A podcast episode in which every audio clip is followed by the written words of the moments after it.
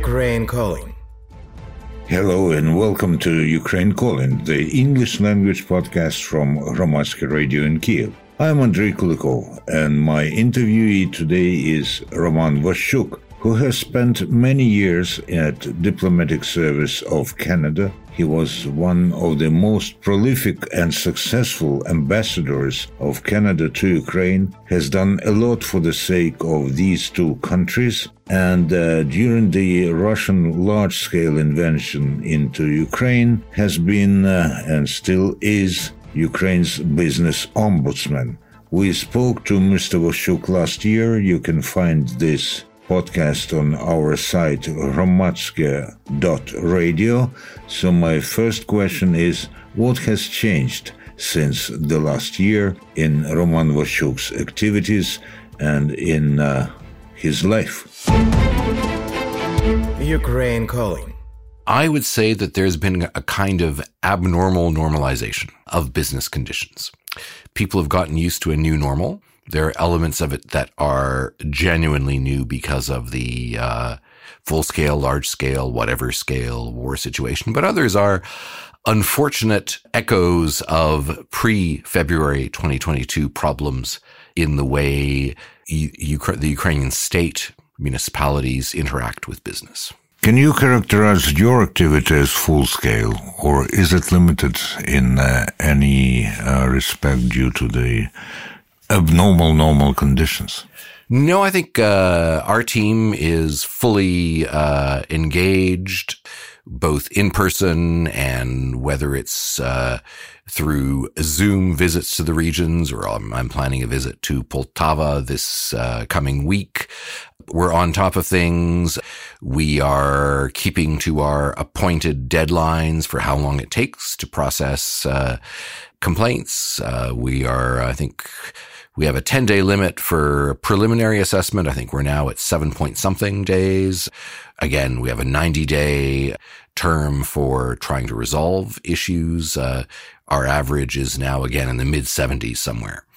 So we are, we have adapted to new, uh, to the new situation. Of course, uh, that's helped a lot by the fact that Ukraine's courts, administrative appeal systems, the bureaucracy in general is operating, uh, which has with all of the upsides and also the downsides that come with that. Whom do you report to as uh, the Ukraine's ombudsman? Okay, so that allows me to draw a triangle because it's not a direct reporting relationship. We are sort of equidistant with uh, independence when it comes to the state. That's because we have a governance mechanism that has three partners or three points in the triangle. One is the European Bank for Reconstruction and Development in uh, together with the OECD, the Organization for Economic Cooperation and Development on the governance side, that's one corner. The other corner is the Ministry of Economy representing the Cabinet of Ministers of Ukraine.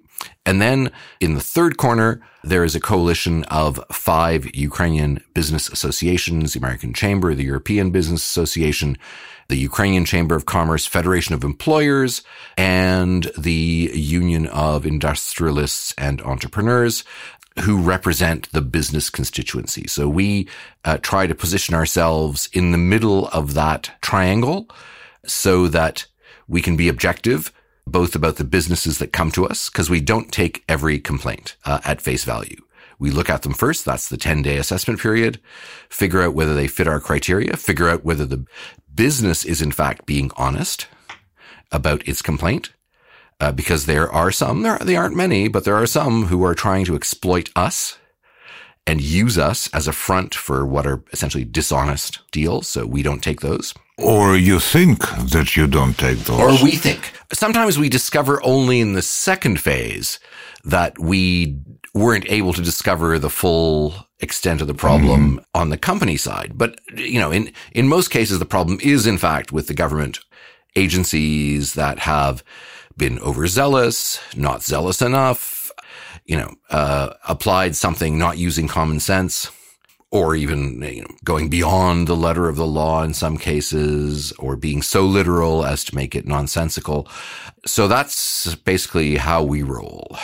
After receiving a complaint and uh, perusing it and establishing that the grievances are legitimate or uh, genuine, let's say, what do you do next? Do you pass the documents to the court? Are you an arbiter to some extent? And do you suggest that they settle out of the court or what? So our whole thing is helping people settle out of court. In fact, as soon as it goes into a court procedure, we're out. Uh, that, that's those are the rules. We are an administrative alternate uh, dispute resolution mechanism. So, for example, you let, us assume that you own a an industrial business, Kulikov Industries. Kulikov Industries. I like been... I like that you pronounce my surname in a genuine Ukrainian way yes. because I'm so tired of uh, having my surname spelled with I. Kulikov Industries. Yeah. Mm. Kulikov Industries, let's say, is manufacturing something that is manufactured. Uh, Kulikov merchandise dolls for all your fans. All right. Uh, of Ukraine calling. Uh-huh. And for that, you buy plastic, you buy all sorts of, or, or maybe it's gold that they're made of. Who knows? Anyway, you buy, you buy the various, uh, ingredients, components, and then you manufacture your final product. Let's say whether it's on value added tax, they say, Oh, we think you didn't really buy the plastic. It's a fake operation. So we're keeping the money you paid us for these, for the purchase. We're suspending it in our government accounts because we don't believe you. But you've got all the bills. You've got all the proof. Uh, so then you come to us. We look at this. We say, yeah, sounds fair.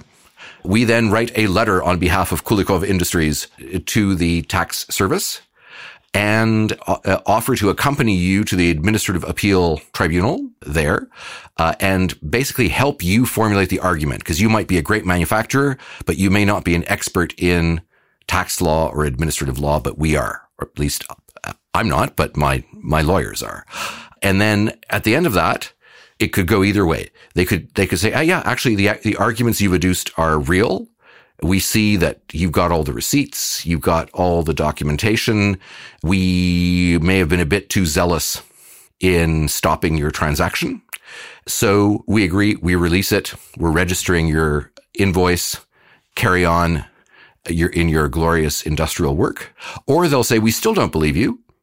And then you have to go to court. You're out of our jurisdiction, but you have our legal opinion that you can build your legal case on. So it doesn't go to waste. Now I'm going to ask a speculative question, but uh, are there any cases when you suspect a political pressure on those people who complain to you? We've seen some of those. They relate most, I would say, to real estate because the awarding of lease contracts in Ukrainian cities, especially for attractive pieces of land, can be subject to political influence. And if somehow through a bidding process, a person that those in power now don't like has a nice piece of land and is starting to develop something, suddenly problems can emerge. Suddenly an environmental assessment can show up and say, Oh my goodness, this land that you bought two years ago. Well, in 1992, it was supposed to be a, uh, you know, a, a, nature reserve devoted to spotted frogs or something, or it was supposed to be, uh, agricultural land. So you may have bought it two years ago, but we've now discovered this, this incredible fact from the distant past. And so you are therefore a violator of uh, environmental or other law. We tend to operate on the basis of purchasers acting in good faith. In other words, if you got all the documentation that said this is a legitimate piece of land, you bought it, then the presumption should be you bought it in good faith and not that you are somehow guilty for uh, a change in status that happened in 1993. So those are, those are things that happen and they happen because uh, we, we, we've seen this in one case, uh, in, uh, in, in, one of the neighborhoods, uh, districts of Kiev, where a deal may have happened before a change in political power occurred. And now people are trying to rewind the tape, to use an old expression, using uh, very creative uh, interpretations of uh, legislation. So, how do you fast forward? You, um, using the old express? Well, you try. You you you try and uh, put forward the arguments. One of the things that also then happens, and this is more difficult to deal with, is that essentially civil cases are criminalized. So you have a dispute maybe between two companies but one company knows somebody at the police or knows somebody at the prosecutor's office. And it, and whereas this is really a problem that should be resolved by launching a civil suit under the civil code in a regular court, instead, it will, they will find some, one of these administratively oriented articles of the criminal code and say, we are now investigating. The prosecutors are on the case. The police are on the case. Everybody and their cousin are on the case to uh, and at that point it becomes more difficult for us to manage because Ukrainian law has very many provisions one of which is that you cannot interfere in the work of an investigator slidshi it's a criminal offense to intervene in the work uh, of an investigator or of an investigating judge. So we are able in those cases we're able to point out procedural errors but we can't actually address the substance of the allegation because that would go a step too far. So, but we, where we see the business is being harassed and is in the right, we try and find to see if there's some little bit of that case where we can express uh, an opinion, even if we can't sort of encompass the entire uh, proceeding.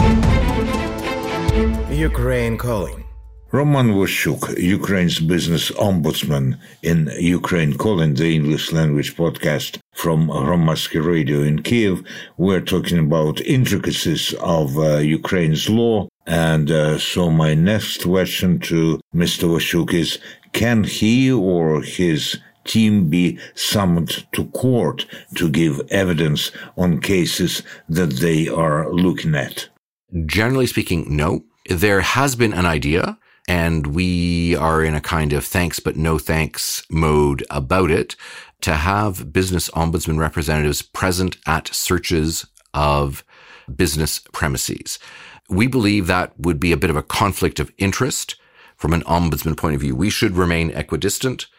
As soon as we are summoned to the witness stand, either by the defense or the prosecution or anybody else, we end up almost inevitably pushes us into picking sides, uh, which we shouldn't be doing. We should be there after things have happened for someone to appeal to us to assess whether this actually made sense or not and not be actors in the event itself. Speaking of Ukrainian and foreign business, mm-hmm. which proportion applies to your activity now? Right now, in the last quarter, third quarter of uh, the last one for which we have a report in statistics, 88% Ukrainian, 12% foreign.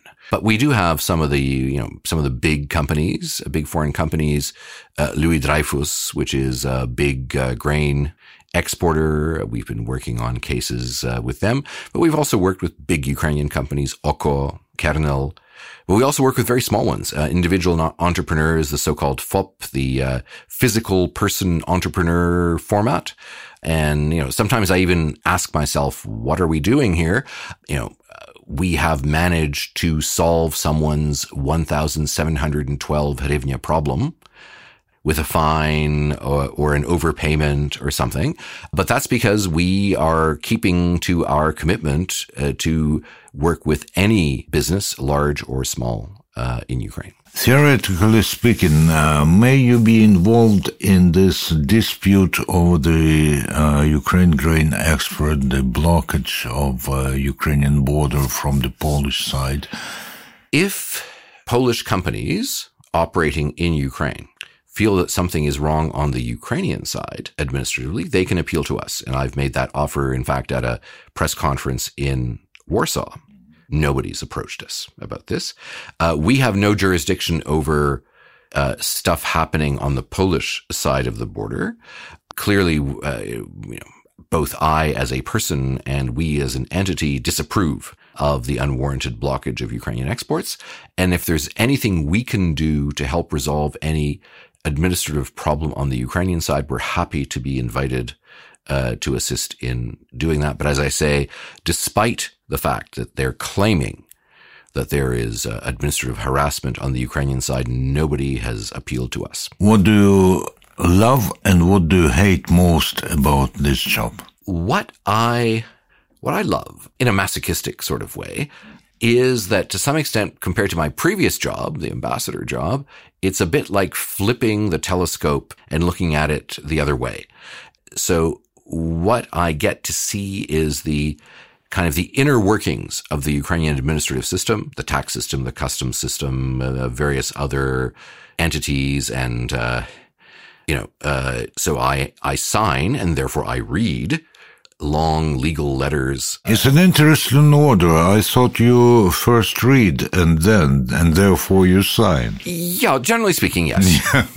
Electronically, it all happens okay. in our electronic system.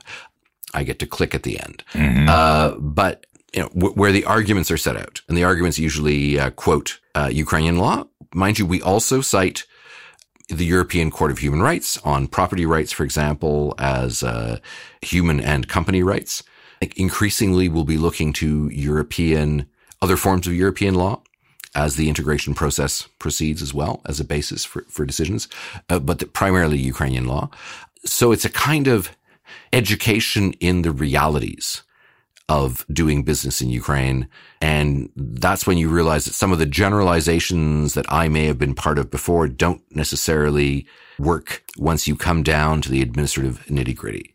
Uh, one of the things I have learned, certainly in the past year, is that people coming from Anglo-Saxon countries, um, like me from Canada or others from the States, uh, others from the UK, Australia. Mostly Anglo-Saxon country if we speak about Canada. Well, yes. Yes. Yes, mostly, not entirely. But Anglo-Saxon in terms of the prevailing approach to civil and administrative law. Again, except for Quebec, uh, civil code. But especially when it comes to administrative law, the situation in Ukraine is the diametrical opposite of that in uh, these countries. And these are the countries from which a lot of projects, ideas, grants, whatever come. So in common law countries, everything that is not forbidden is permitted. Mean, that's true in criminal law. It's true in, in civil commercial law and it's true in administrative law. In Ukraine, that is supposed to be true in broadly in terms of the constitution, in terms of criminal law, in terms of civil law, but not administrative law, where it, there is the famous Article 19, which is the, in Ukraine, the government can only operate within the limits of laws and regulations, which my, in my humble opinion, non-expert, was a provision that was inserted with the very laudable goal that the government shouldn't be like a Frankenstein monster, get, go out of control, or Godzilla, and start crushing everyone and, and persecuting them in a Stalinist manner. But it's interpreted as one step beyond the literal word of some uh, prescription, and you are liable to be prosecuted. So, for example, when your trainer, Canada based, UK based, whatever trainer says, you guys should really be pushing the envelope. You guys should be experimenting. You guys should take some risks in your project in government. What they're really doing in Ukrainian administrative terms is you guys should get yourselves arrested either during or right after what you've done for the famous перевищення повноважень, exceeding your uh, rights. or exceeding your duties, whatever. And so people have asked me who work in Ukrainian government, uh, they'll say, Roman, so when you were in your time, you know, 32 years with the government of Canada, were you ever afraid of being locked up in jail? And I sort of go, no, I don't think so. I was afraid of being humiliated. I was afraid of being never promoted again. I was afraid of being not, uh, not understood. Not understood. Never being trusted again with managing a lot of money, whatever. If I, if I screwed up.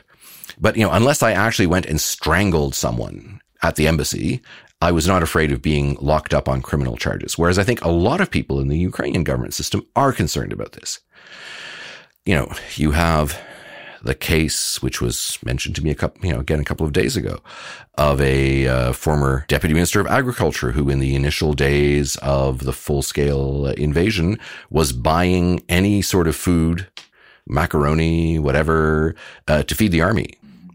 at whatever price. And some of, and, but, and then all these rules that were initially, that were designed to prevent corruption and all these other good things that these same Western donors actually like to are now being used to say he exceeded his legal rights by buying macaroni that was above the average price for macaroni over a, you know, one year period.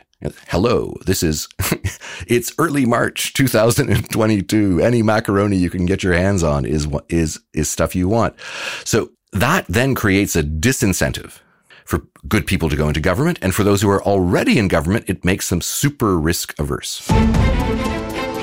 Ukraine calling. Roman Washchuk, Ukraine's business ombudsman, is our interviewee in Ukraine Calling, the English language podcast from Hromadske Radio in Kiev. And because he is a business ombudsman, I cannot but ask him about allegations of corruption that, according to some sources, is flourishing in Ukraine, especially or also in the sphere of business. I think Ukraine is a world champion in using the word corruption uh, which then makes both Ukrainians and people abroad think it is, in fact, the most ultra corrupt country anywhere.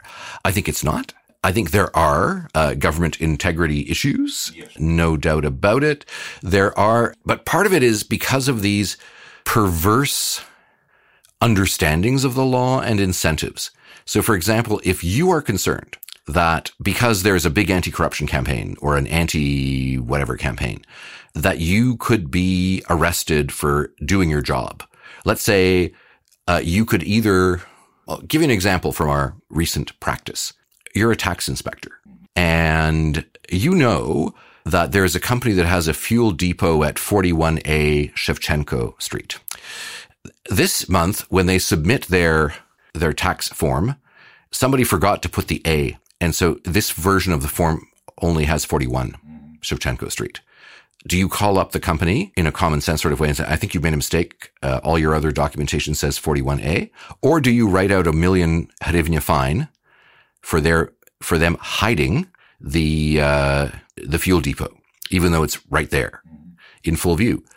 The risk averse approach, the super risk averse approach is to write out the fine and say, let the courts figure this out. Yeah. Yeah. The government's going to lose in court, but I'm not protected for exercising discretion a judge has legal protection for exercising discretion. Or I could weaponize this and impose the fine and then call the company and say, yeah, there's a fine out there. But if, you know, for just 5% of the fine paid to me personally, we could solve this problem right now.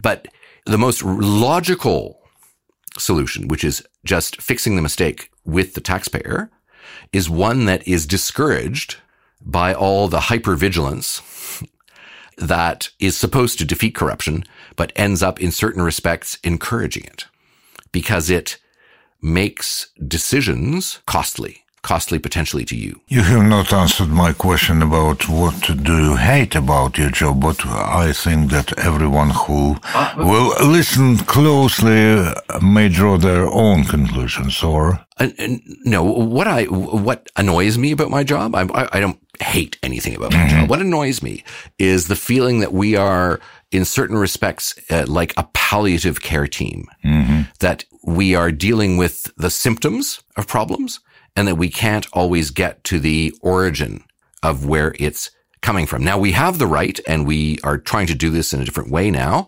to d- write reports based on conclusions we derive from the cases. So we look at the flow of cases and we say, hey, this is a problem now. I think our next uh, we we did VAT receipts suspension as a theme. Tax inspections is probably going to be our next theme. But I think the underlying cause and what I was talking about just now in the previous example is that for, for Ukraine to really realize its potential, government officials have to be free to make common sense decisions and not be scared into passivity or scared into corruption. And now I would like to use your rich experience in international relations and as you are no longer the ambassador of one of the most important countries in the world and especially important for Ukraine, I think that you may use your own discretion in answering these questions. As long as I'm not weaponized. Yeah, sure, sure. Recently, we've uh, witnessed some, let's say, disappointment in Ukraine about the levels and the rates of uh, foreign help and the maybe not prevailing, but a rather uh, significant chunk of uh, public opinion says that the allies or partners are looking away from Ukraine. What's your take on this? I sense that some of this is happening. Some of it is inevitable. Uh, what is happening with the passage of time? Other, uh, the, the initial emotional shock and wave of Ukraine being invaded and very bravely defending itself and fighting off the enemy has passed. And, uh, you can't expect people all around the world to stay at the same emotional pitch as they were. Frankly, Ukrainians themselves aren't at the same emotional pitch they were at in April, let's say, of 2022.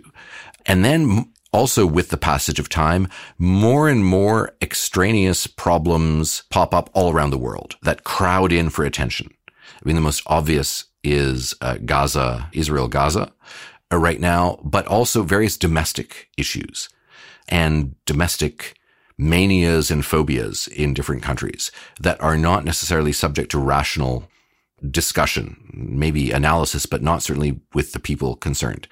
Uh, so you have the uh, U.S. Republican versus Democrat rivalry, which is basically instrumentalized Ukraine and Ukraine is sort of collateral damage at the moment of a bitter political fight that isn't really about Ukraine. And it's not because people really don't like Ukraine. It's because Ukraine is seen as a year ago, it was sort of untouchable and now it isn't anymore. It's like other issues that can be taken up as cudgels in a, uh, in a political struggle. In Poland, you've seen the transition from one government to another also being used by uh, marginal political and economic actors uh, for their blockade and the outgoing government feeling it's not in its interest to expend any political capital on resolving this issue. So really we're, we're likely only to see some action on that front uh, at, from the beginning of next week when the changeover in government happens in Poland. So it's an extremely unpleasant development. It is in, d- disappointing for Ukrainians. It's disappointing to friends of Ukraine. Uh, I was uh, having breakfast this morning with somebody who works on Ukraine in New York and Washington, and it means that instead of simply, you know, friends of Ukraine spending money on buying drones, they also have to spend money on buying ads on Fox TV to talk to to talk to Republican stakeholders about why Ukraine's important. So it diverts uh, some resources away, but it means that you basically need to work harder. It also means, though, that Ukrainian advocacy has to adjust uh, to what is a new environment. You, you don't have to like it, but you can't ignore it. What's the phobia in Canada about Ukraine? If there is, uh, well, there there there is a, a domestic phobia. For example, I gave an interview to the CBC, the Canada's national broadcaster, about the modernized Canada-Ukraine free trade agreement that uh, the opposition Conservative Party voted against in Parliament because there was a mention of carbon pricing, which leads to their thoughts of carbon tax. And for them, their huge priority in the struggle, in the public political struggle with the current government is to oppose a, a carbon tax of any form in Canada. Therefore, any mention of carbon pricing and tax in any document is anathema. Therefore, they oppose this document where and and claim unfairly and untruly that it imposes a carbon tax on Ukraine that, that the Canadian government just like imposing it on Canadians is now imposing it on poor Ukrainians holding a knife to their throat while they are fighting for their lives uh, whereas actually no it simply says the countries will consult with each other on best practices in the field. And frankly, Ukraine already has a very gentle version of a carbon tax because that's a European Union association requirement. You said that last year Ukraine was untouchable, but untouchable, of course, has at least two meanings. One, which we use most often, is uh, stems from Chicago police or whatever. Yeah. The squad of untouchables. You just can't hurt them. You cannot. But the other is from the global south. Yes. Where there are kinds of untouchables Yeah. who are despised and so on. Unfortunately, for some people in the world, Ukraine is untouchable in this regard. Just because it is being uh, vandalized or whatever, raped by Russia and so on. And possibly because those people will only recognize victimization if it happens to people who look like th- what they think victims should look like. Yeah. Uh, this is the problem, the sort of uh, world championship of victimization uh, that happens, and who has the right to be considered a victim and who does not. It is, I think, it's become very acute now with Israel, Gaza, and the Palestinians. There are al- allegations that Western countries are being hypocritical in their approach, and there are indeed there are inconsistencies. But of course, that same hypocrisy is evident in the campaigners who want to dump Ukraine, which is written off simply because it does not meet certain ideological or cultural or other criteria. So again, in an ideal world, everyone would be objective. Nobody would have blinkers, civilizational blink- blinkers of any sorts. But that's not the world we live in. And when I say Ukrainians need to recognize and deal with that, it means that even if, let's say, a message or an approach worked well for you a year ago or six months ago, uh, as situations in other countries over which you have no control evolve, your own way of framing your message needs to evolve as well. Ukraine calling. Roman Washchuk, Ukraine's business ombudsman, and before this, the successful Canadian ambassador to Ukraine was our interviewee in Ukraine Calling, the English language podcast from Hromadske Radio in Kiev.